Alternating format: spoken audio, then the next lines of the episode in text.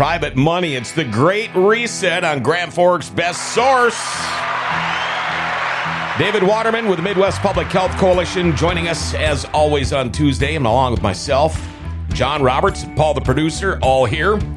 Great Reset brought to you by Executive Properties. Are you still putting off that project around the house that's been bugging you forever? Do you think you can wait until spring and call a contractor and have the work done ASAP? Well, good luck with that. Executive Properties has openings right now to get that project done. In fact, you can check out their Google reviews. Diane says Executive Properties did a roof project and remodeled a bathroom in our house. We were happy with their quality of work, and the projects were completed in a timely manner. We will use Executive Properties for our next home project. Get that project done sooner than later. Call Executive Properties 701 330 1273. And Executive Properties also does garage door repairs and replacements. Have any questions or comments on the Great Reset today? Our number 701 213 0863. Feel free to text or call. Again, uh, not on Facebook or YouTube today. Uh, we don't want to get thrown back in jail again. Again, uh, if you do want to listen live, go to gfbestsource.com. Click listen now. It is live. If you'd like to chat, click the Twitch link in the upper left corner. Uh, we're on Rumble too. It's posted on the GFBS Facebook page. So there are still ways you can reach out to us. Uh, let's do it. Time now for our daily segment called Jokes My Neighbor Tells Me. Here we go. Jokes My Neighbor Tells Me. I don't know if David's going to like this one or not. I thought it was kind of funny. Uh, my pot smoking college roommate, pot smoking college roommate decided to choose theology as his major. He's now a high priest. Yeah. I thought that was kind of funny. Yeah. okay. get it. I Um, okay, a couple of things I want to talk about. Uh, first off, um, we have to mention uh, Fargo police officer Jake Wallin uh, killed in action on Friday. Uh, horrible, horrible thing. Uh, tragedy for sure. Uh, Joe Biden's approval rating it's still at about forty percent, which is pretty darn low. Uh, I don't know if you guys heard that Donald Trump speech um, saying that Biden took millions of dollars from China. Tell us something we didn't know. Uh, what else we got here? Uh, Joe Biden working on a new student loan forgiveness plan since uh, they decided the other one wasn't going to work. Um, do you hear about the Oakland A's owner, John Fisher? He's endorsed Doug Burgum for president, large donation, as large as he could possibly give, I guess, uh, because of his anti transgender beliefs. So how about that? The guy that owns the Oakland Athletics Major League Baseball team uh, coming out and, and saying stuff like that. And um, I do have, uh, let's see, one more thing to talk about, um, and that is uh, I, I gave you guys an, an update. Um, actually, a couple of things. I gave you guys an update uh, on the city council of East Grand Forks last week and that whole emergency exit thing. Um, well, then they finally called me and said, "Yeah, you're right. They can't use it." So I happened to be driving down the highway and saw one of the company's trucks coming out of that driveway No. again. So I pulled right in next to him. We're staring at each other. I'm giving him the two number one signs, and uh, he's just staring at me. He backs out, goes again. So I go home. I call City Hall. I then call and leave a very vocal message, answering or a message on uh, the voicemail of the mayor. And I said, "See, uh, they're already they're already out of compliance. They haven't even opened yet, and within I don't know hours they had a roadblock on that road. So um, they did something right. How about that?"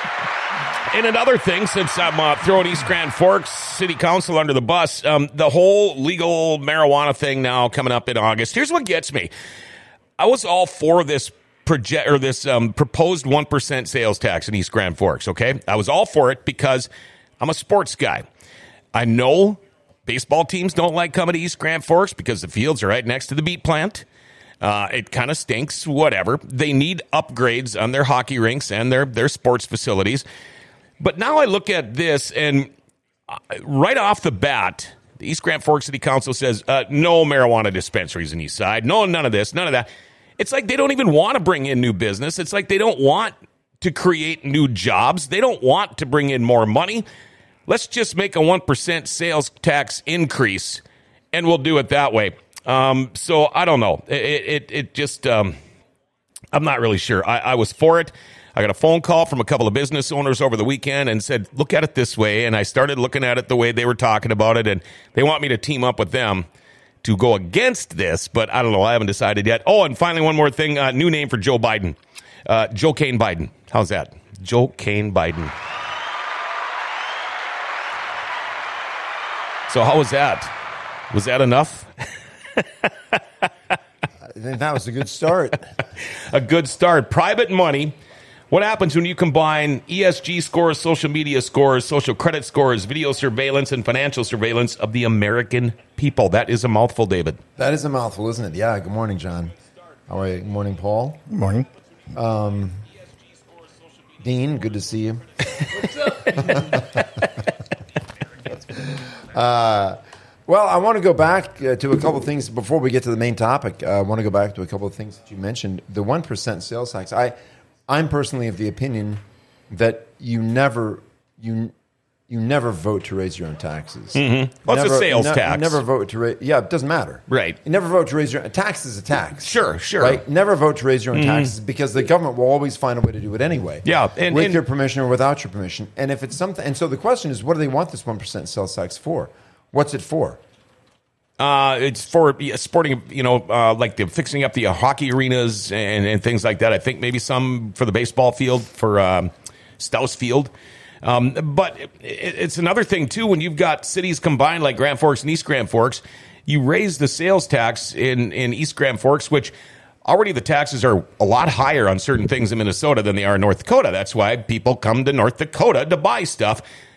That's what they're going to do the same damn thing. In East Grand Forks, you go across the river, buy what you need, then you don't have to pay that extra 1% sales tax, which really doesn't add up to much. But See, well, no, but um, you know, because it's one percent here, one percent there. That's right. And It does add up And the, much. the thing is, they don't have to do a one percent sales tax. What they need to do is figure out how to not spend money on dumb stuff that they're wasting it on. Well, they bought a big chunk of land across the river from 32nd Avenue South in Grand Forks because they think the bridge could go there. They've already told them, the Grand Forks people have already said, the bridge is not going on 32nd Avenue. You know, and I even asked the mayor, why did you buy this land when it's probably not going to, oh, we'll just sell it. Okay, that's fine. But why did you buy it? But Paul's right. That's the the issue. The question should not be, um, well, is one percent too much or not? No, the question should be, why do you need it, and where are you spending our money? Mm-hmm. What are all the things that you're wasting our money on? Sure. What kind of what kind of corruption stuff is going on with the money that you already get? Because Yep. guess what? They they th- first of all, no politician ever met. Uh, I I say this in general. No politician ever met a dollar he couldn't spend. Sure. Doesn't matter how much you give them, they will spend it. Mm-hmm. It's like a blonde in high heeled shoes in Macy's. Okay. Yeah, uh, you know, It- well, it- it- and, you give her a card, right? Yeah, sky's the limit. yeah. so uh, There's we're a on this, reason. There's a reason that only some people get the card that uh, you know the carte blanche, which has Mm-hmm. Sure. no spending limit. Right. There's a reason that some people don't get that. Right, right, right. But the government people all think that they have carte blanche with your money, and we've got to say no, you don't. Mm-hmm. Yeah. And where show us where you're spending it now, and where you can cut, where you can save, and where you can just stop spending because we don't even need that anymore. The amount of waste. I, I, I'm a personal friend of Terry Bjerke, who's on the Grand Forks side of the Mm-hmm. river, and he said that if if people in Grand Forks had any idea the level of waste of taxpayer dollars in this, just the city, forget the state, forget the Fed, just the city of Grand Forks. He said if people had any idea how many millions of dollars are wasted, uh, he said there'd be a revolt. I mean, people would be up in arms. But they don't know Right. and they and they hide it. The government hides it, and they don't let they don't want you to know. While we're on this topic, um, I would uh, tell everybody to watch um, Common Sense uh, yesterday. Kit had a really good interview with Rick Becker. He's uh, trying to get a petition out there to eliminate property taxes in uh, North Dakota, which Good for him. That's Yeah. wow. That's Yeah. well, huge. he, he called it he called it property taxes a cancer. It is. Oh, yeah, it is. And not only is it a cancer, but it is the primary plank. It is the number one platform of the Communist Party. Well, and there's there's That's two communism is based on you cannot own property. Yeah, and so there's there's two things that really uh, stood out to me for it. Uh, so one is that you have you know some of these older people that are on a fixed income. Well, they keep raising property taxes, and then they take their homes away from them Sure. because they don't increase their a home their- that you own. yeah, they don't increase their fixed income. They just increase their property taxes. Mm-hmm. Yep, yep. And then the other one is that if we don't have property taxes, that'll bring more people to the state. Sure will. Oh boy, you know what? I uh, I'll have to. I didn't know Rick Becker was promoting that. Oh yeah, So he's how- been doing it big time. How's he doing? Is he is he preparing a- an initiated measure so we can put it on the ballot? Yes, yes. Good. I'll have to get in touch with him. He already, I already know how many signatures he needs. I don't have the number with me, but he's he's been going through the process, and I know now that they have come up with a number of how many signatures he needs in order to get it on the ballot. So Yeah, do you know it was on the ballot in 2000 and what was it? 2001, 2002? I can't remember. It was on the ballot. oh, okay. We did that once before. I know because I was part of the process. Oh, sure, I sure. went out and I went to the post office and I got signatures from Mm-hmm. people. And I did my research on how to how to promote that, how to market that message to the people of North Dakota. And there's a, a really sharp lawyer. Uh, his name is Bob Hale, and sadly he, uh, Mr. Hale, passed away uh, during the whole COVID nonsense. I don't know if he got the shot or not. I'm assuming that he did, but I don't know. Maybe he, I don't know. Um, but he died during that time, and it's uh, he did an enormous amount of research on the amount of spending that takes place in North Dakota that's completely wasteful. And he wrote a book. In fact, I've got a, I still have a copy of the book um, where he outlines how we could eliminate property taxes completely without raising a single penny in any other category of taxes. What? How is that possible? Yeah. You mean, well, where are we going to make up the difference if we don't raise taxes Sure. somewhere else? He showed it in the book Yep. by pointing out all the enormous waste in North Dakota Hmm. state spending. That if it's simply, if that's simply eliminated, not only do we not have to raise more taxes, we can actually cut taxes in other places as well if we want. Yeah. We can actually increase the number of services that we want. Now, here's, I, I, I will, I will say this, and I don't know if Rick, I I'll, I'll I've got to talk to him because because what's going to happen is the the pushback against eliminating property taxes is going to be this. Oh well, well, what services do you want to do without? You want to get rid of teachers? You want to get rid of uh, police officers? You want to get rid of the fire department? All those things are funded by property taxes. We're not going to have all those things. Okay, so they're going to lie again because that's what they always do. They always lie because they're real communists who are embedded in our government. I should make one correction too, because the guy does have a title. It's actually Doctor Rick Becker. Dr. Rick Becker. Yeah, he is so a I, doctor. I He should a I should put doctor in front of he his name. So he, um, eh, no, it's it's a great idea. The reason that it failed, I'll tell you, the reason that it failed the last time is because of improper messaging. Uh, because the people that were behind it insisted on saying the words "abolish property taxes," and I said, if you say that, it will fail. You can't say abolish property taxes because people think you're a nut job. Right, right. You have to say replace property taxes. And if you say replace property taxes, then people are going to ask, well, replace them with what, right? Yeah. I know this because I did the research. Okay, and, and you know, Grand Forks, um, I haven't lived there for so long, but um, I hear it from everybody, you know, oh, Grand Forks, oh, property taxes are, oh, they're, they're through the roof. Hideous. And, you know, if this is something that happened, because Minnesota is not much far behind uh, as far as taxes, and the taxes in Minnesota are crazy, but um, uh, I would maybe think about moving back across the river. Um, you would. Be honest you know with what, you, yes. Uh, uh, John? You're not the only one. I was in Bob Hale's office when he got a phone call from, I think it was the governor of Wisconsin. This attorney, Bob Hale, got a phone call from the governor of Wisconsin. He said, How's your property tax initiative going? And Bob said, Well, we think it's going well. He said, We are watching you because if you manage to eliminate property tax in North Dakota, we're thinking of doing the same thing here. Okay, I think it was Wisconsin. It may not have been Wisconsin. Maybe it was somewhere else. I don't know. Mm-hmm. But there was another state that got, and you know what? There were multiple states that were watching, all eyes on North Dakota, because they said we want to do that. Right. Because guess what? Every state does to attract big businesses to come to their Well, they state. give them tax incentives And- tax breaks. Exactly. Yeah. And so what? So yeah. So you won't have to. We won't make you pay any property taxes for the first year. Mm-hmm. No property taxes for the first five years, right? No property taxes for ten years, whatever. So that that's the abatement, right? Sure. That tax abatement. Guess what?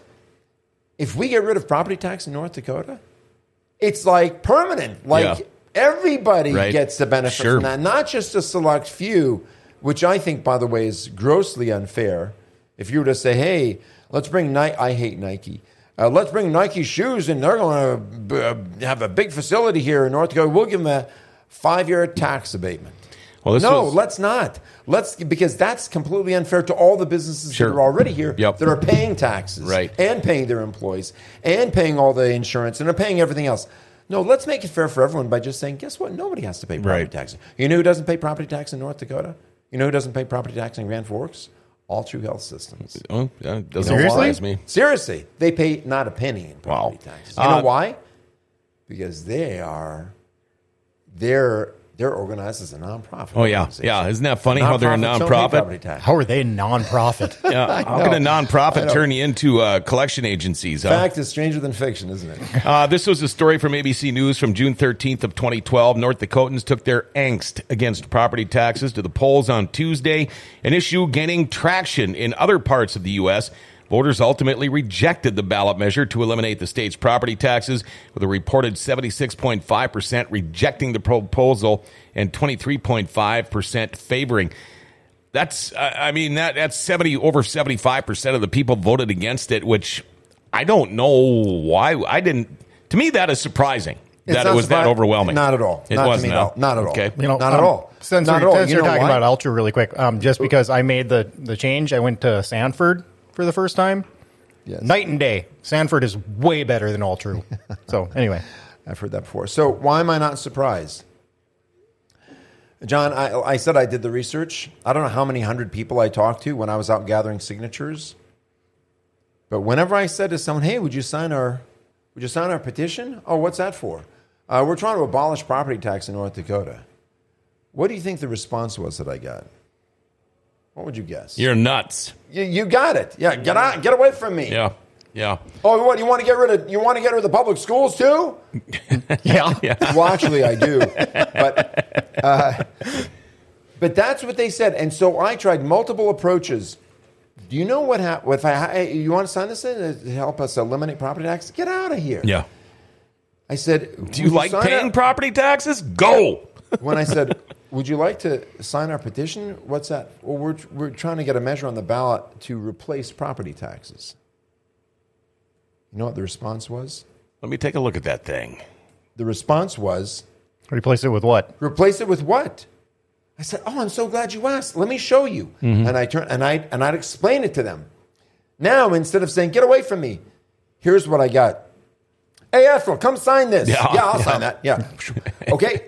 People were anxious to sign it. They Sure. couldn't wait to sign it mm-hmm. because they needed to hear that it's not going to make services go away.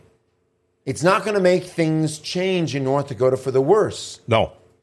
it, replace means oh you don't do without mm-hmm. you still have what you've got right now the services that you have right now are going to stay there and that's what people needed to hear and that's not what people heard Right. because the message that the people behind this whole thing were saying was we're going to vote for on measure two we're going to abolish property taxes and that makes you sound like a nut job Sure. and it makes it sound like what why would we ever why would we want to go backwards why would we mm-hmm. want to lose services that we have that benefit us in our community. That's stupid. Nobody was. Right. No one's going to go, go for that. Sure. So the twenty three percent who voted in favor of it, under either they didn't care or they understood. No, we're not going to abolish any services. Everything is going to stay. Uh, police, fire, hospital, emergency, education. That's not going to be affected by this. What will be affected by this is your house now belongs to you, Yeah, exactly. not to the government, not to the county. And they can't kick you out because it's yours. Yeah, you know, you pay hundreds of thousands of dollars. Most people takes 30 years to pay off their house. Uh, and then all of a sudden, after that, you could be um, retired, you could be a senior citizen, and they can kick you out of your own house that you've lived, worked, paid for, and, and they just say, nope, you're behind on taxes, get out. Well, and in it. your case too, you know, when you talk about like that asphalt plant, if that pops up and it drops your your house's By value by 50%. fifty percent, Yep. but you're still pay, paying the property taxes Same on right. Yep, Yep. yep. So- and uh, that's another thank you, East Grand Forks City Council. Uh, another one for you guys. But uh, yeah, and, and it's all the things that they talked about. But anyway, yeah, um, I think it would be a great thing. I think more states should try to figure out a way to do that. And, uh, and you know, It's not hard. You just have to do it. So the, the, the one of the beauties of being a North Dakotan is that we do have the initiated measure process, which means this: once the measure is on the ballot, we get to vote. If the people vote in favor of it, the state legislature can't overturn it. You understand that? Mm-hmm. If the people vote to eliminate property taxes, the legislature might have to figure out, okay, how are we going to move things around to uh, to make sure that things keep running smoothly, which they they should be doing anyway. Um, but they can't overturn it. They can't. The legislature doesn't have the authority to overturn an initiated measure that is a basically it's direct will of the people vote. That's what it is. Can't the governor just veto it though? No, he cannot. Oh. He does not have No, veto authority not that. No. over an initiated measure. no. That's the, the people being the final say. The only way that you can undo an initiated measure is with another initiated measure. Yep, you have to vote it out again. And Right. that would take another year minimum.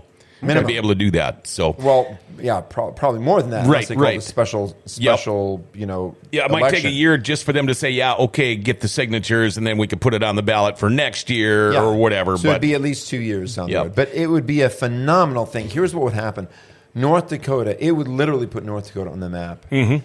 Oh, sure it would. My my fear, my fear, is that we would lose our agricultural base Hmm. because property in North Dakota would become so valuable. we'd be like the next Colorado or Montana, where everybody that used to go to LA is now moving to Colorado and Montana and all that stuff. businesses would want to relocate Sure. Mm-hmm. here because there's they don't have to wait for their tax abatement to run out. Right. Mm-hmm. They know ever it never runs out. They're just here operating without property taxes, and you can own your own land. So, uh, and I, and I think you know that sadly, some people, even farmers, and I think that most farmers are patriots. Uh, but look at the number of farmers that, have, that, that sold out to Bill Gates because Yeah. he was just the highest bidder Yep. right? So farm puts up his a farmer puts up their land for sale, and they're going to sell to the highest bidder because that's just the way that they do it. Bill Gates makes sure he's always the highest bidder. Yeah, yeah, and I know guys. Um, there's like, well, why would you sell your farmland? They don't make it anymore. Well, I get that, but why would you work your bones to the bone? You know, all your life when you could sell it and live, you know, the high life. Right, and so I have no problem with people selling their farmland. Mm-hmm. I have a problem with who they sell it to. Right, right, sure. So if I'm we want to keep farms going. yeah, so if I'm selling farmland and Paul offers me, uh, you know, five million for my farmland, Mm-hmm. and you offer me six, you're a total jerk, and you're going to use it to destroy uh, North Dakota. I'll say, hey, keep your six. Yeah. I'm going to sell to Paul for five. Sure. Anybody can do that. You don't look. uh, Just in case any farmers are watching, I, I don't mean to be condescending, but you can choose any offer you want. Mm-hmm. You don't have to sell to the highest bidder. There's no law saying you have to sell to the highest bidder. You can sell to anybody you want. So just don't sell to Bill Gates. Yeah, yeah. Well, let's simple? do uh, this uh, Heaven's Cakes ad, and then let's get back on topic to what the show is about. Oh. you know, there is nothing better than treating yourself to some good homemade baked goods. Oh, for heaven's cakes, that's where the good homemade baked goods are. Cupcakes, cakes, special treat, uh, special occasion, or maybe just a treat. Uh, you can order them up, or you can walk in to find out more. If you're a business owner, uh, want to treat your employees to a nice treat, check out their monthly employee discounts. They are on the north back side of the Grand Cities Mall. They're open Tuesday through Friday from 10 to 4, Saturdays 9 to noon. Call them up 701 757 Cake. You can go to Oh for Heaven's Cakes at yahoo.com. Be a beautiful cupcake and a world full of muffins. Oh for Heaven's Cakes in the Grand Cities Mall. Looking for a cake job, they might still be looking for some help too. Go check them out, north back side of the Grand Cities Mall. Private Money, The Great Reset, David Waterman, myself, Paul, the producer, all hanging out here today. Um, I did want to make one something I forgot to talk about when we were the opening or my little monologue thing or whatever. Um, and then we will get back on topic. But how many bills do you think are out there? Dollar bills, you know, uh, singles, fives, twenties, fifties, hundred. How many billions of them you think are out there? And how many of them have a serial number on them? Every single one. don't have a serial number. Why can't they do that to ballots?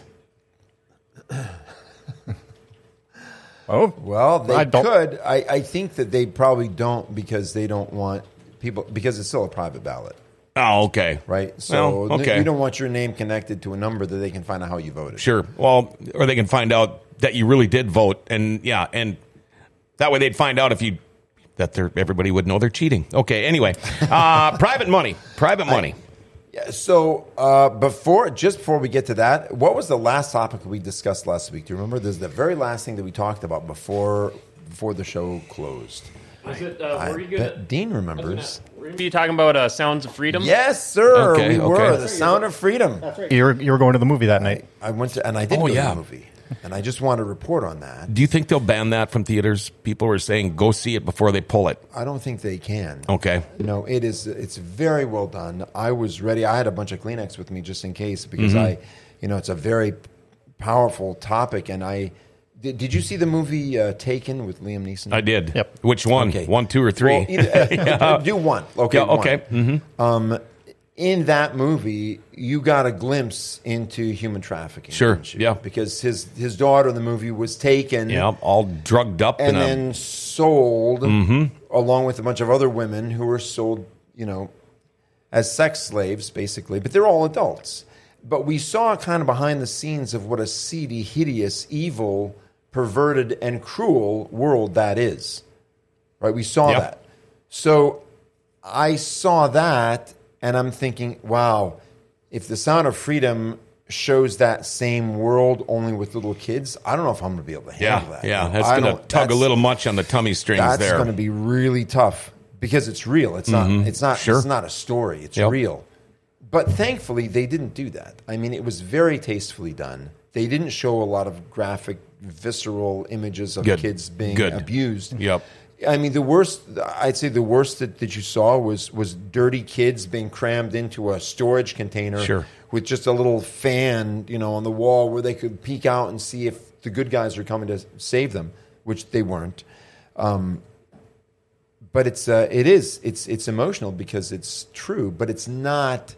It wasn't at the level of intensity emotionally that I was uh, kind of anticipating. Thankfully, uh, however, it is a true story. Yep. And there is a rescue involved, and it's it's very well done.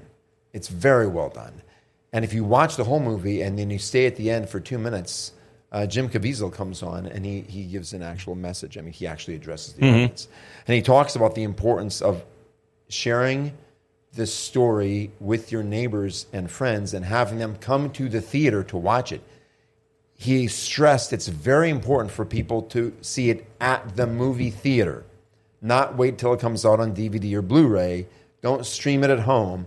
Go to the theater because he said that there's, and it's true, there's power in seeing something as a group when everyone is focused on the same thing at the same time. You're in there, you're not getting phone calls, you don't have someone knocking on the door, you don't have all these distractions that you do when you're at home. Mm-hmm. You're just focused on the movie. And and it's powerful. The, the thing that I found really crazy about this is, and I mean, you know, somebody put a meme up about it, but said, you know, the media was praising Cuties, but they're, you know, saying that Sound of Freedom should be banned. And, it's- and I mean, that, that speaks a lot to it because why would they, I mean, what is the problem about trying to even talk about sex trafficking? Like, that's a bad thing Unless, somehow? unless you're a pedophile or a pimp. yeah. If you're a pedophile or a pimp, you're not going to want to talk about it. Yeah. So why would anybody that's not a pedophile or a pimp, why would they attack this movie? Yeah. Exactly. Yeah. No, right. I can't right. think of a reason. No, no. So I'd say if the shoe fits, wear it, and then Sure. watch out because we're coming for you if you're one of them. Mm-hmm. And that's the, the that's also the value of this film because the more people that know what's going on, the more people will be on the lookout. Sure.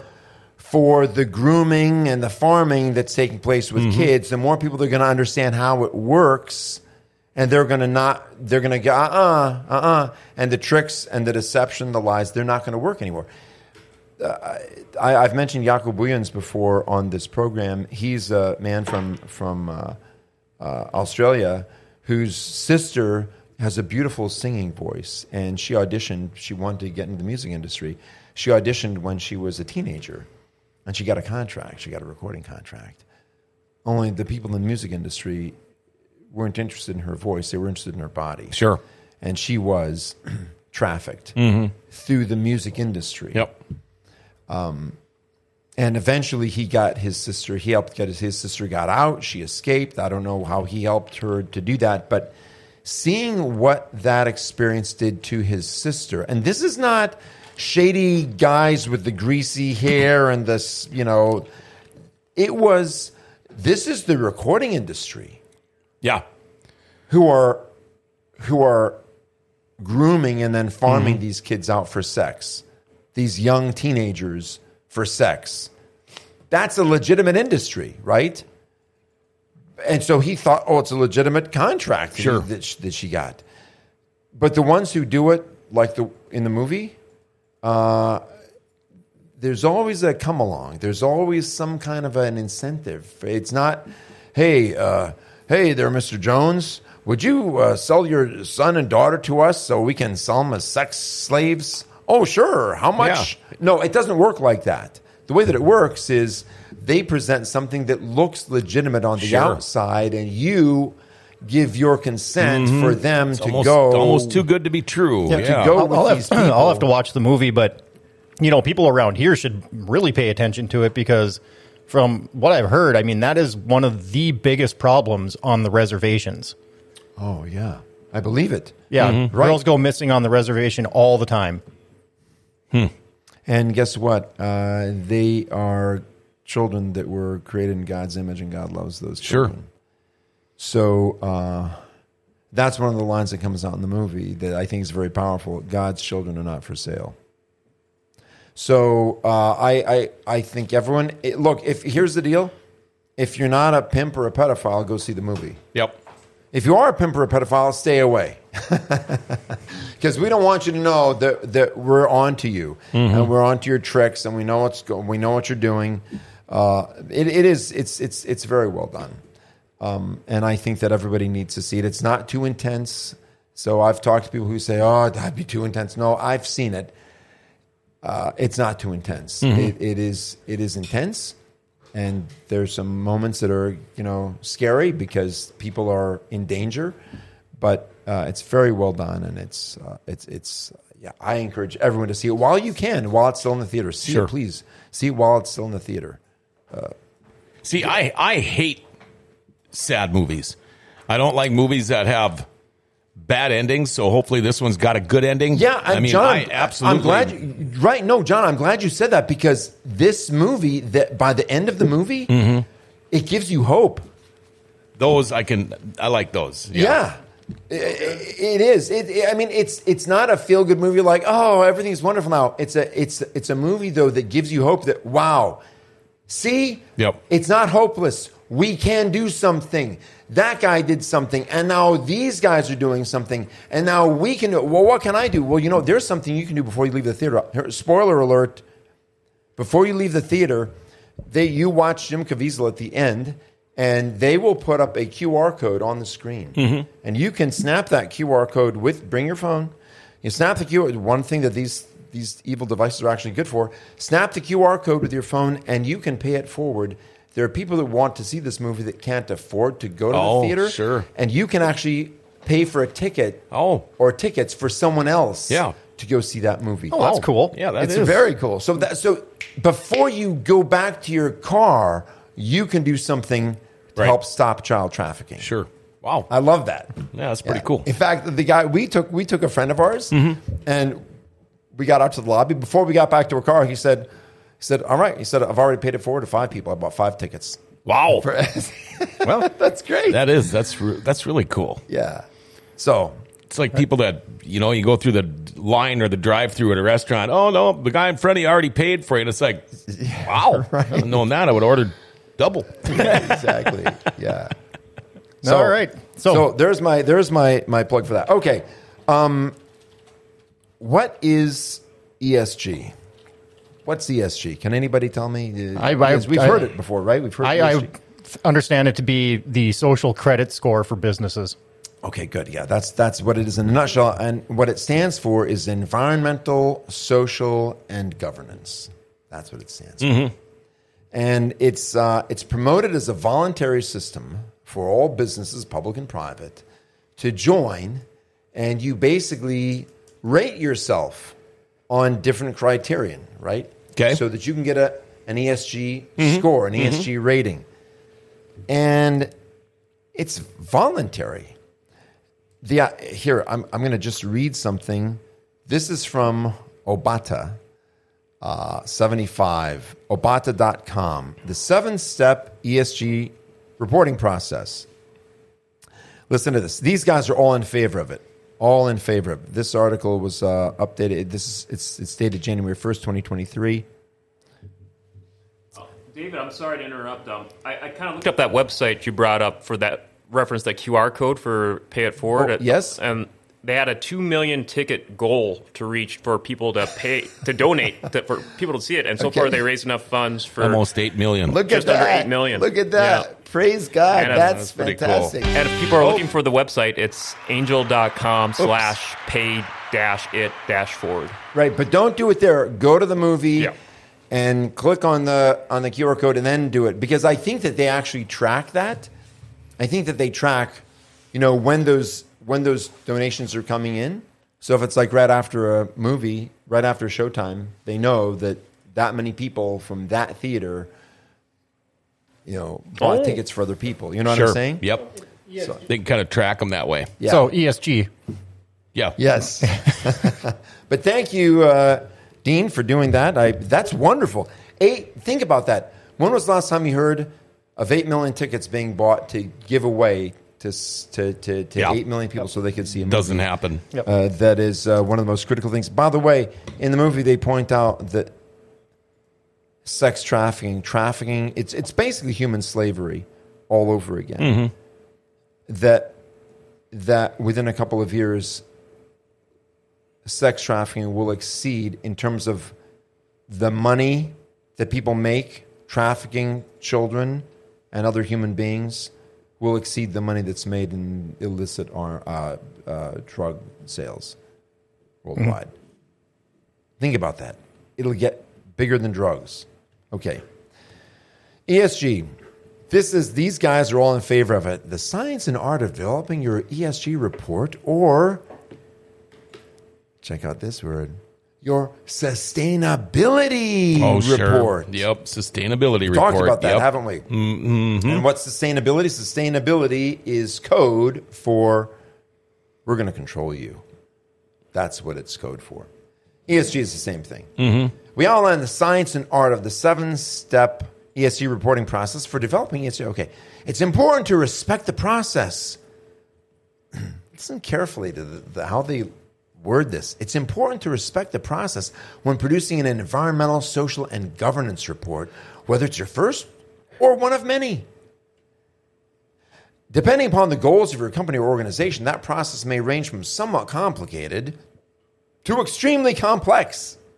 No matter where your organization is on its ESG adoption journey, the process starts with an evaluation and it ends with a report showing the collective efforts. Collective. The collective. I just like highlighting these communist words that they throw in there as they prepare us to start thinking as communists. The collective efforts of those supporting you and your commitment to ESG. And then they ask this What is ESG? So this is coming direct from Obata, uh, not from me. Environmental, social, and governance reporting is a voluntary process. Remember, you remember this one? Uh, we'd like you to shut down your business voluntarily for just two weeks, so we can get you know just flatten the curve. Remember that? Mm-hmm. That was that was two years prior to all the forced lockdowns and forced maskings and forced uh, business closures.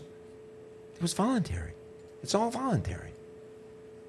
Companies commit to making a difference to sustainability measures that positively impact the environment. They also use ethical standards and guidelines to treat their employees, shareholders, and communities in which they operate. So that's interesting because they say shareholders, that means the people that own stock in the company. Yep. But a little bit later on in this thing, they say this. They, they now they switch their terminology to this, and I'm not going to read the whole thing because it's pretty long. Uh, they say, why should a company care about developing and sharing the non financial measures communicated within an ESG report? In other words, why should a company care about, about giving people a bunch of inside information that they don't have to give to them? Because in today's business world, ESG matters to all your stakeholders, including investors. Now, what's the difference between a stakeholder and a shareholder? What's the difference? I don't know. Stakeholder has more? I'm not sure. Yeah. Uh, stakeholder is a new communist term to prepare you for thinking like a communist. It help get you ready to think like a communist. That's what the word stakeholder meant. I'll, I'll get into that in just a, just a minute. Shareholder means you own stock in the company, right? Yep. You've paid, you've bought, you've purchased stock. So you now own a percentage of the company, mm-hmm. essentially. That's what mm-hmm. stock is, right? It's ownership in the company. Yep. So whether it's 0.0000001% or if it's actually 0.1% or if it's actually 1.0% or if it's 5% or 10 that's how you own Yeah. part of the company by mm-hmm. buying stock. A stakeholder, this is the new term, it was introduced during COVID. And what it means is anybody, anybody who cares about that particular issue. If you care about it, it matters to you, you're a stakeholder. Oh, sure. Yeah. Yep. You have stake in it because it matters to you. Yes, it matters. Yep. Yeah. It's like skin in the game. But you don't have to have any skin in Right, the game. All right. you have to do is say it matters. You just care about it. Yep. Yeah. Oh, that like for example, if you say something like for example, the fact that you're white, that I care about that because that actually it's a microaggression to me Mm-hmm. because you're white, and I know that all whites are racist, and I I've got you know some other blood in my history, and so I'm I'm aggressed by the color of your skin. Yeah. I'm basically a stakeholder in everybody's skin color Yeah. You're, because it matters to me. you'd be a stakeholder because if it doesn't go your way, your feelings might be at stake. That's right. Exactly. I mean, it kind of is. No, that's right. Yeah. Yeah. I don't feel safe now. I don't feel safe. Right. I don't feel safe. Stop looking at me. He's got mm-hmm. blue eyes. He's looking at me. that's the kind of insanity that the communists are pushing Sure. so that they can take over. Because what makes America special around the world is that we recognize individual rights. Mm-hmm. Individual rights. The goal of communism is that the state is the only entity that has rights. Individuals have no rights. You have no rights as an individual if you're in a communist country. The state has the right to tell you where you can and cannot live, Sure. where you can and cannot go, where you can and cannot work, what you can and cannot make, what you can and cannot do. That's the right of the state. You have no rights at all. So That's a massive difference. And so, this program, this ESG program, the whole stakeholder concept, is designed to do the same thing. And Paul, I'll let you, I, I want you to ask that, but I just want to make this point.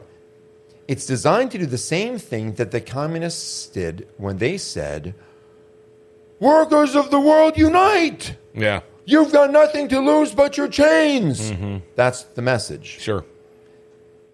And the idea is that if you own a business, if you own a business, and you own a business, and you own a business, and you all hire people, each one of you gets to make individual decisions about your business, right? And your employees. You get to mm-hmm. decide how much you're going to pay your employees. Mm-hmm. You get to decide what benefits you're going to give your employees. You might decide because you're a stingy old guy who just doesn't care about anybody except the bottom line that you're going to give your employees no benefits at all and you're going to pay them the minimum that you possibly can but but dean over here he says hey i like these people i care about them i'm going to give you some insurance a little, you know a little insurance policy just a minor free because i know you guys have families and so, and I'll pay, I, I can't really afford to pay you anymore because I'm giving this policy. And so people say, employees that are working for you, John, they say, hey, forget you. I'm going to work for Dean. Yeah. Yeah. And then the guys that are working for Dean, Paul, his business is even more successful. He says, hey, you know what? I'm going to give you insurance plus a retirement benefit, plus I'm going to pay you a dollar an hour more.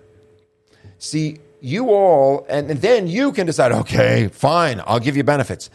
That's how it works in a free market economy where individuals and individual where individuals get to choose where they work. I don't have to work for you. I'll go work for him. I'll go work for him. I'll go work for myself. I'll start my own business. Individuals get to make those decisions. In communism, that's all taken away. The government decides everything, and you Yep. have no ability to decide for yourselves. So, by saying workers of the world unite, it's basically they're saying unite against your employers, mm-hmm. fight back against them, put us in charge, let us make the decisions because we'll make better decisions than those individuals will, and everything becomes centralized. That's how communist tyranny works. Sure.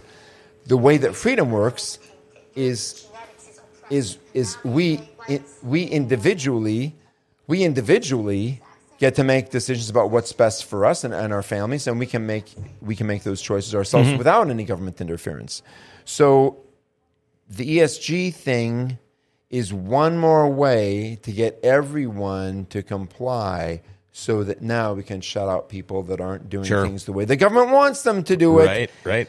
and again, we end up with the same result. The government controls everything.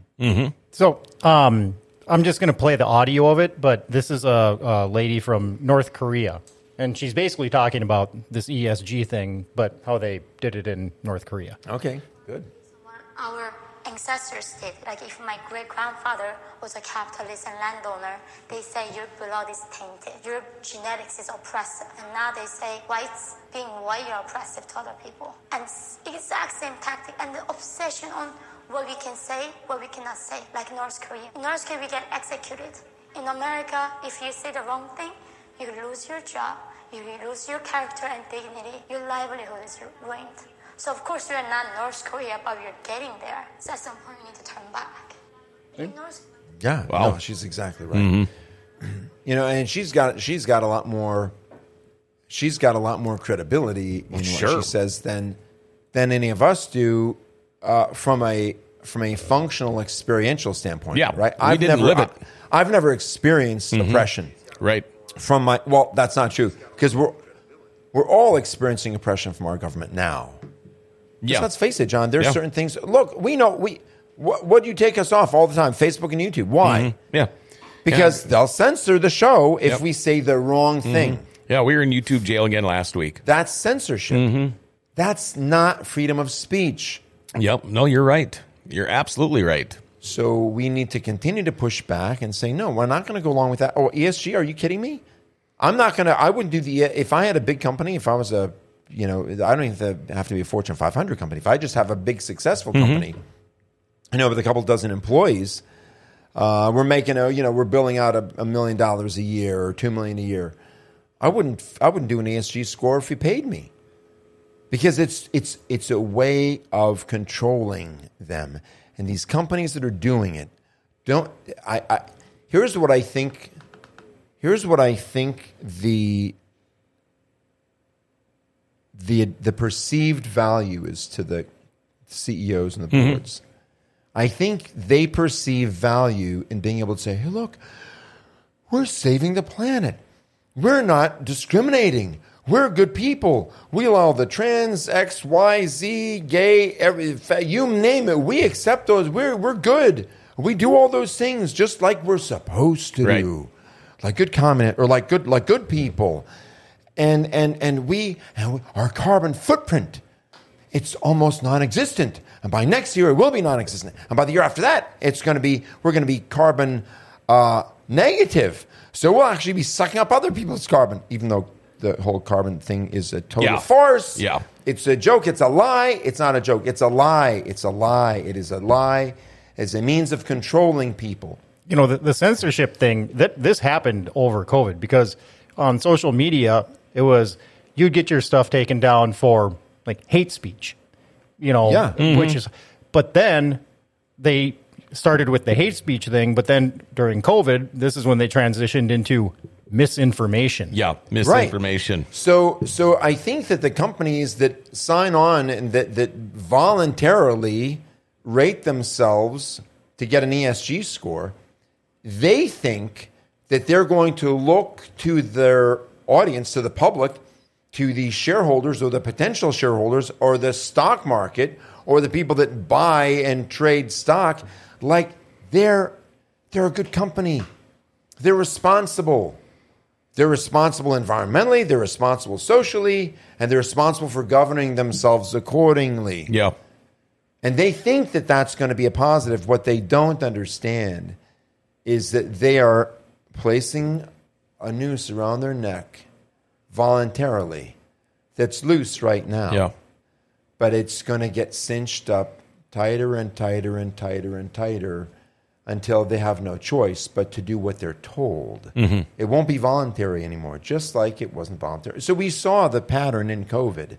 It's going to be the same thing with the ESG score, and those companies are going to find themselves unable to do anything that they want, and it will be complete tyranny, and they will be controlled by the people who set up the system in the first place. you know, so we talked about this on Bitcoin Bytes, um, because this is kind of a creepy thought, but everybody's saying that okay, if we just go to you know Bitcoin, it's a completely open source. You know, nobody can mess with your money type of deal. So we can go to this digital digital currency, kind of eliminate the banks, and then you have these altcoins. Um, so these other companies that come out with them, but Bitcoin will always be the main one that nobody can corrupt, except that BlackRock is opening an altcoin which is fine. Yeah, nobody can touch your Bitcoin, except BlackRock will go to every single business and say, you want to accept Bitcoin, you will only accept BlackRock coin. And then they will effectively take over the entire digital money market system because they will they'll influence everybody that's selling everything to say your Bitcoin has no value in our store. Right. So yeah. So that was actually where we were going to be going with this with this particular podcast is uh, private money, right? Uh, because digital currency is now going mainstream. The the federal government and some people call them Biden bucks. They're being tested right now. Right now, uh, I believe in 120 different banks nationwide. Right? Have you read about that? Yeah. So these banks are now going to they're going to try out this digital currency. One of the real problems that we have, you know, are the this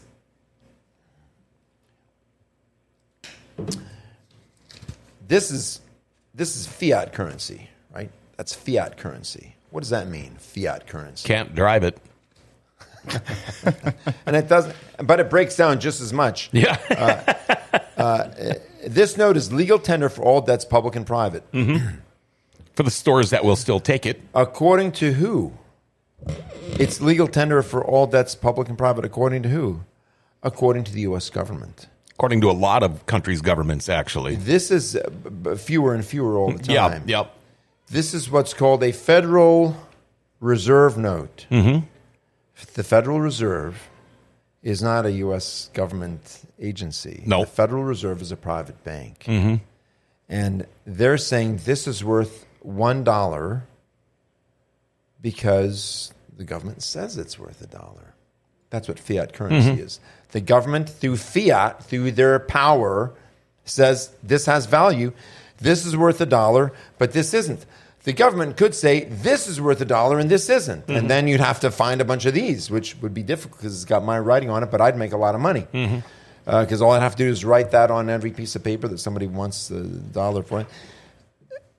Every single government, country, nation that has gone to a fiat currency system as opposed to a an actual precious metals based system, gold or silver.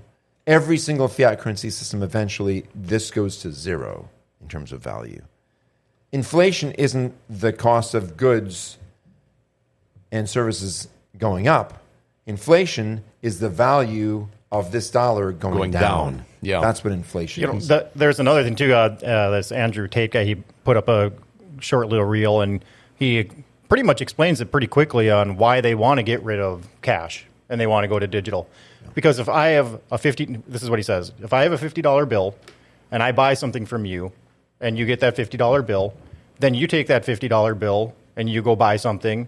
And then you know that transaction can go through you know ten different hands, and then Exactly. somebody ends up with that fifty dollar bill Yep. at the end. Yep. But now, if I have that $50 bill and then I use my card to pay for something, the bank takes 1.5% of it. And so after you go through 30 transactions, that $50 bill becomes property of the bank. Because every transaction, they're, the, the, they're constantly taking a, a 1.5% transaction fee when you're using your credit card or your debit card or whatever it is, instead of just handing the cash over to the person directly. Yeah. So you're are you a proponent for cash? Because I th- I think our world is going to really be in in uh, the hurt bag if we. It's going to be. We're go- going to be going to a trade economy. We're just going to be trading goods. Yeah, we can't it can't just all be digital, or, or we're we're going to pretty much lose control of everything. I mean, who's going to have control of it? Right. Well, here's the here's the here's the point, and that that guy does make a good point because if you use credit cards, yeah, the you get to, to so what some anyway, so that is a that is a thing, right? Um, you're charged a use fee or a finance charge or something like that, and they can say that they, can get rid of that with. There is a digital currency. I learned this from from uh, Dr. Dan Stanislavski. Uh, the currency is uh, XRP. It was created by by a company called Ripple, who was sued by the SEC, the Securities and Exchange Commission. And uh, guess what? Uh, this case, this lawsuit went on for uh, a couple of years, two, three years. They just wrapped it up. The SEC was saying that um, that that this Ripple product was a security, and they were saying no, it's not a security. And they said yes. Well, anyway, they the, the, after the whole trial is over, they said nope. I guess it's not. So, so now you can buy, and the thing that makes um, that makes XRP different from Bitcoin, for example, Bitcoin was designed to require huge amounts of energy to to mine, right? Mm-hmm. It's very it's it's slow and sluggish, and it's difficult to transmit across you know Yep. borders that across from nation to nation. Very very cumbersome. I think that they thought that was a benefit. But guess what? XRP is not like that at all. XRP is inst- practically instant. Okay. So whether it's 0.3 seconds or three seconds to transfer a billion dollars from here to Saudi Arabia or Saudi Arabia to here, who cares, right? It's not days, and it doesn't it doesn't involve huge transaction fees. It's super cheap and super simple to use. So um, when I first started buying XRP, uh, it was only available on one exchange, and that was Uphold. Now it's available on all kinds of exchanges. Ever since the SEC uh, lawsuit, they failed. They Dan, to his credit, said they're going to lose. SEC is going to lose in court, and they did lose. Yep. They just lost. So uh, XRP, of course, the, the the value is is climbing. Um, how it's going to shake out in the end, we don't know. But that's not the point of this show. The point of this show is if we get to a point where all currency is digital and this becomes wallpaper or a, a handy little funny little blast from the past, I can't do anything without someone knowing. Right. Right now, if I say, uh, "Hey, John, uh, I really like that old Batman figure you have there. Will you take a dollar for it?" And You say, "Sure." Nobody knows but me and you. Nobody knows, and guess what? Nobody has a right to know. You're right. Yeah, exactly. No one has a right to know. If everything goes to digital, that goes away. Yeah. And there becomes there's a record of every single transaction, who bought what from whom, how much of it did they buy, when did they mm-hmm. buy it, where did they buy it, all of that is going to be recorded. And so we lose our last bastion of privacy, which is financial transactions. Well, but this is going to be good because that means that bank robbers and criminals and crooks and people like that won't be able to do their bad things anymore. Oh, yeah? no, you're wrong about that because the people behind the system are crooks and they're evil people. And they don't care about stopping evil, they care about stopping freedom. And so we have to care about stopping them. So I think that uh, the digital currency thing is a it's a terrible idea. It's coming. I don't think that we can stop it, but what we can do is we can prevent it from taking over. So that it becomes another form. Ultimately, it's going to go that way. Ultimately, it is going to go that way. How do I know? How do I know that ultimately this will be worth nothing?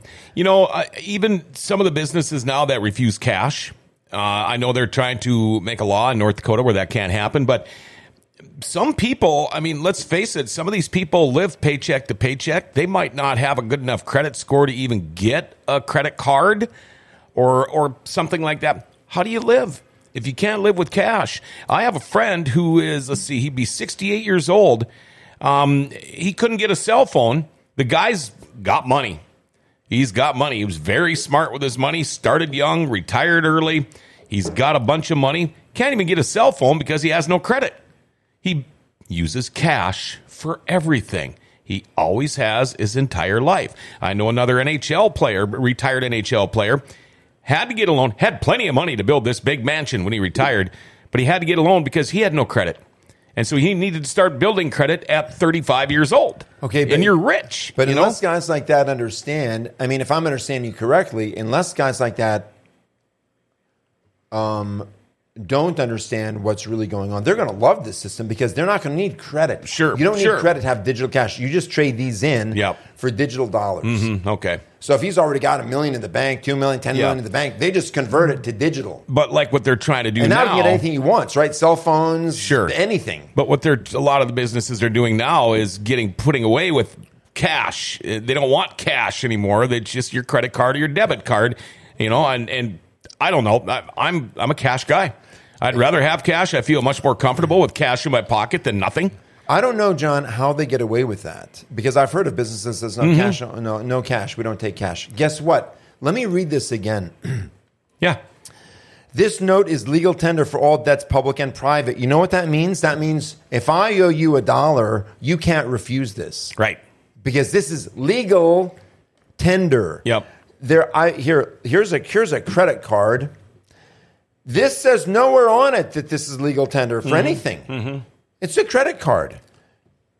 This is by law. If someone says no, we don't take cash, say I'm sorry. That's all I've got. You're going to have to take it because by law, you have to. And if you don't, I'll sue you. Right. They have to take it.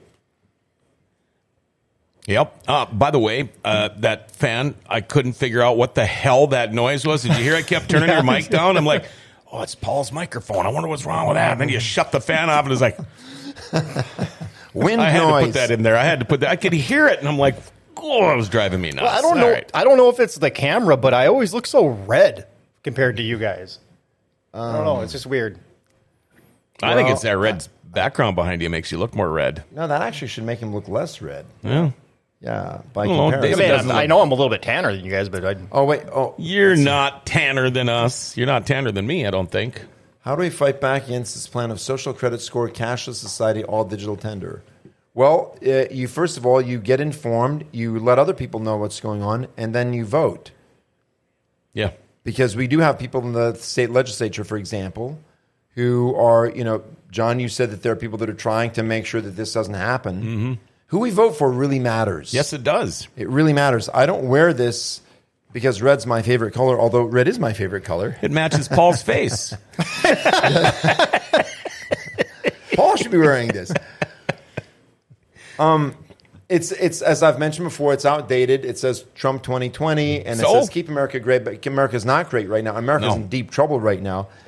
But but there is a man, and there are men who are willing to do what it takes to eliminate the nonsense that has taken hold in our country. And Donald Trump is one of them. You know, another guy that I really like, I don't know him well, but uh, Vivek Ramaswamy is incredibly smart, an incredibly smart guy. He's running for president on the on the Republican ticket. Oh, okay. And um, man, he's from India. Yeah. He came here with nothing. He's now a billionaire, multi billionaire. He started companies that are worth a, a a Oh, billion dollars I now. thought it was like some but he kind can't of a run for hot dish or president if he's from India. Yeah, you You can. do you he's an American citizen. Once you're an American citizen, Yeah, let's you think see. Barack He's an- I he's Obama a was? naturalized. He's naturalized. Yeah, was he born in America? Hmm, he wasn't born in America.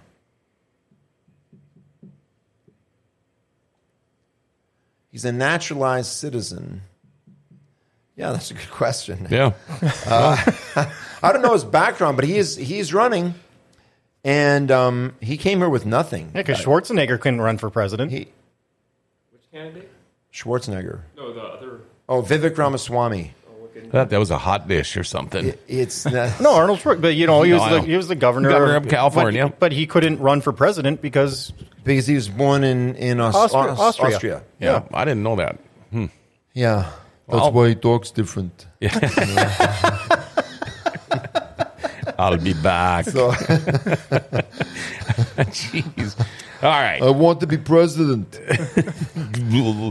Um, So, but but but here's the thing: if he so if we find out, so Dean's going to find out right now uh, where he was born. His parents are from India. I think that he, uh, yeah, whether he was born in the United States, I don't know. says you you uh, know you have to be born in the United States, except for Obama. He got his own set of rules, and that's what I was wondering too. Because I I think he claims he was born in Hawaii. he or does. I, you know, I think that but I think Obama. I, I used to think that he wasn't. I think Obama was born in Hawaii. okay. I do. I think he was born in Hawaii. So if he was born in Hawaii, why the big thing over not releasing his birth record? Yeah. yeah. Right? Because because Trump said we want to see his birth certificate from Hawaii. Oh. And he didn't want to show it. And Yeah. he finally Honolulu, produced Hawaii. who, who was That's what he says, yeah. Yeah, he's born in Honolulu. Hawaii. Wanahakalugi. Where, where, I, I, Dean, where's Vivek Ramaswamy born? Was he born? looking into that. Okay, thank you. So Got to figure out how to spell it first. I know, right? here's, we gotta we gotta we gotta we gotta wind this show up. But, Yes. um, but uh, I think that the reason that Obama didn't want his birth certificate, his true birth certificate, shown is because I think it would show who his true father was. Oh, that could be. And I don't believe his true father was the sheep herder from uh, He's, uh, from Kenya. Cincinnati. Vivek was born in Cincinnati. There you go. Oh, Vivek okay. Ramaswamy was born in so Cincinnati. that's how He's he good can to run go. for president. Yeah. All right. So uh, yeah, I believe that. I personally believe that Barack Obama's father was Frank Marshall Davis. That's what I believe. Okay. I think his father was his, his biological father was Frank Marshall Davis. I think that his mother Ann Durham pretended to be married to this this this guy from Kenya, or maybe she married him. But I think that Frank Marshall Davis was his biological father. And Frank Marshall Davis is an American communist, and nobody he doesn't want anybody to know. Who, so when he wrote Dreams of My Father, the mm-hmm. book, mm-hmm. Assuming he wrote it, he talked about a guy that was like a father to him, a guy Yeah. named Frank. oh, sure. I think that's Sure. Frank Marshall Davis. Okay. Also, they look incredibly yeah. similar. Does does Barack Obama look like the sheep herder from Kenya? Not at all. he doesn't even look remotely like that guy. Yeah. well, isn't like Trudeau? Isn't he supposed? They claim that he's like Chavez's son or something, or it was somebody like Che- that. yeah, I don't know. Che- Because yeah. Trudeau's dad was the premier up in Canada before he is. Or no, I think he's supposed to be the. Uh, I think he's supposed to be uh, the son of, um, or somehow related to uh, the guy from Cuba. Castro. Yeah, Fidel Castro. Yeah. Yep, and because he looks just like him, and they have pictures of like him, his Right. his mom, like with Fidel Castro. So And they've got pictures of Barack Obama's mom Ann Durham naked in Frank Marshall Davis's living room. Oh. Well, then what about Barack's wife? I mean, husband. Uh, what the he she thing? Anyway, that's for a different show. So anyway, um, yeah. So so let's get back to uh, Mr. Ramaswamy. He's brilliant. Watch the if you can find go on YouTube, do a search. I'm urging you all to do a search and watch his. If you care about American freedoms, do a search on uh, for Vivek Ramaswamy addressing the NRA he just did he was just at an NRA convention and he spoke and he, he speaks for like it's like 10 minutes or 7 minutes or something like that. You watch that and listen to what this man says. He grew up he admits he grew up in a, a home that was anti-gun. He says here's why i'm a gun owner. And he does a masterful job. My hope my prayer is that president donald trump will select vivek ramaswamy as his running mate Oh, sure. I think those two would be unstoppable and unbeatable. Unbeatable. Uh, by the way, Vivek Ramaswamy, the reason that he was successful and became a billionaire is because of people have actually said this to his face. They said because of white privilege. He said, um, okay, take the blindfolds off and look at my skin. Sure. I'm brown. Yeah. Yeah. Wow. How about that? So anyway, but uh, but you know what? Intolerance and lies have no perception of reality. Right. And people that live by by by lies and hate uh, and intolerance. They have no perception. They can't perceive reality as it as it really is, and so they say the stupidest things. Unfortunately. So anyway, uh, so the point is, um, we'll get to the rest of this point on the next show, maybe. uh, but without without greenbacks, there's no you have no privacy Right. in what you buy, and once it's known what you buy and what you don't buy, you can be controlled because it's oh you bought the wrong thing, or you bought too much of the right thing, or you bought whatever. and We're not going to let you buy that anymore. They can literally turn. You know how the credit card? Hey, have you ever here? Have you ever gone to the gas station and you swipe it and you put it in and whoa, it not it doesn't accept the card? What? What? What? What happened? It's happened to me. So what do I do? I pull out the next one and I try that. Oh, good, that one worked. Whew, because I needed gas because I'm out of town. Yep. Why didn't it work? Because, you know, in one case, I call the credit card company. I say, "What's going on?" And they say, uh, "Did you just purchase furniture in London, England, Yeah. for twelve hundred dollars?" No, I didn't. We didn't think so, and so we flagged that and we shut your card down. Mm-hmm. Thank you. So they can't. They can't Yep. use my card. These crooks can't use my Yep. card again and cost me money. Yeah, because I know when They turn it off. Guess what happens if everything's digital? They can turn Yep. your account off anytime they want for any reason. Yep, yep. Um, that happened to us one time. We went to use our debit card and it didn't work. We called the bank. What's going on? They said, well, we thought it was flagged because we thought somebody had gotten a hold of your number or whatever and used your card. So we stopped it. Okay, you can turn it back on now. Uh, no, it doesn't work that way. You have to go apply for another. We had to go through all the crap to get another debit card from the bank we've been banking at for 25 years because they thought they were doing the safe thing. When we travel, we always call our bank now. We always call our credit union and say, we will be in the States or these countries. So no, flags, just know what we're doing. We're going to be gone. So we'll end on this, and because I got well, two, Yeah, we got- two really quick points. One is the same thing happened to me, and it's because there was a charge that I actually made, but they thought it was not me, and so they stopped it. And then they said, "Yeah, you're going to have to apply for a new card, and it's going Mm-hmm. To take probably a week to get." Yep. This was a day before I was leaving to Mexico. yeah. Yeah. And I'm like, how am I going to go to Mexico if I don't have a credit card? Great Sure. timing. Now, now, the second one is when you talk about them shutting it off. How many times has somebody swiped their card and it didn't work? And you call them up like, well, why isn't it working? You went over your daily limit. Yeah. Yeah. Ah, right. Exactly. And what happens when you try to make a purchase using your digital currency and they say, you've exceeded your carbon footprint allowance Oh, for sure. the Yep. week, Yeah, the they month, the day. shut you off whenever they want. for anything. For anything. So digital currency, very bad idea. Uh, very bad idea. Very bad idea. And I'm invested in. it. I mean, I've I've put thousands of dollars into uh, digital to buy digital currency because I think that that's the one that's Yep. going to go. Sure. Uh, and and I and I know one of them is. But I asked a question earlier. Let's end with this. I said I know that eventually we're going to leave greenbacks and we're going to go to all digital. And how do I know that? How do I know that? Because the Bible tells me so. Because the Bible says that once the Antichrist steps out on the national stage, once he begins his takeover of the entire world, he's going to institute some policies, some fiscal policies, some monetary policies. And you know what one of them is? You've got to have his mark either on your hand or on your forehead.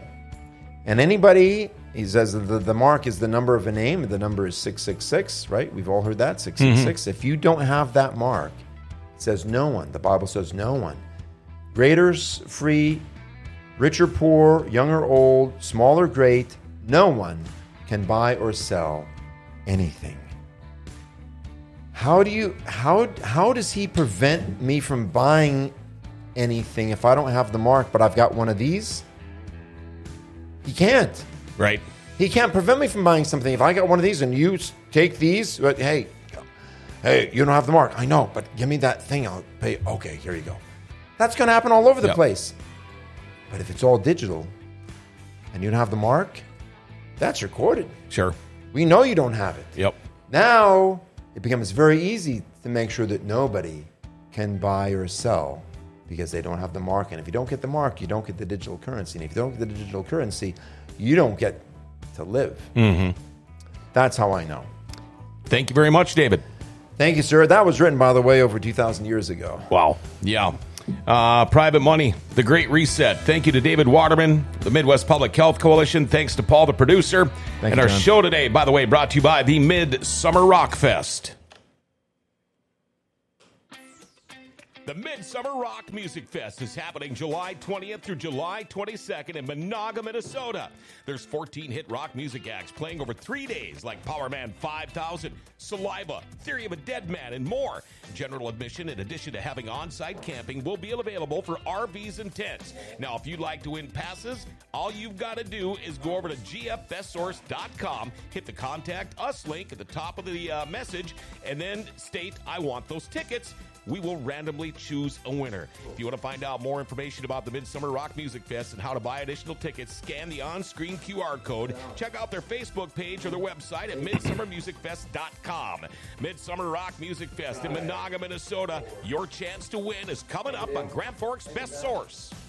Well, by the way, tomorrow we talk with Ben Lester. He's with Stable Days Youth Ranch about the awesome things that they do at the ranch and the local community itself. All right. Make sure to tune in and make sure to like, share, tag, and follow us. Hit that notification bell on your smartphone. You'll never miss a show that way.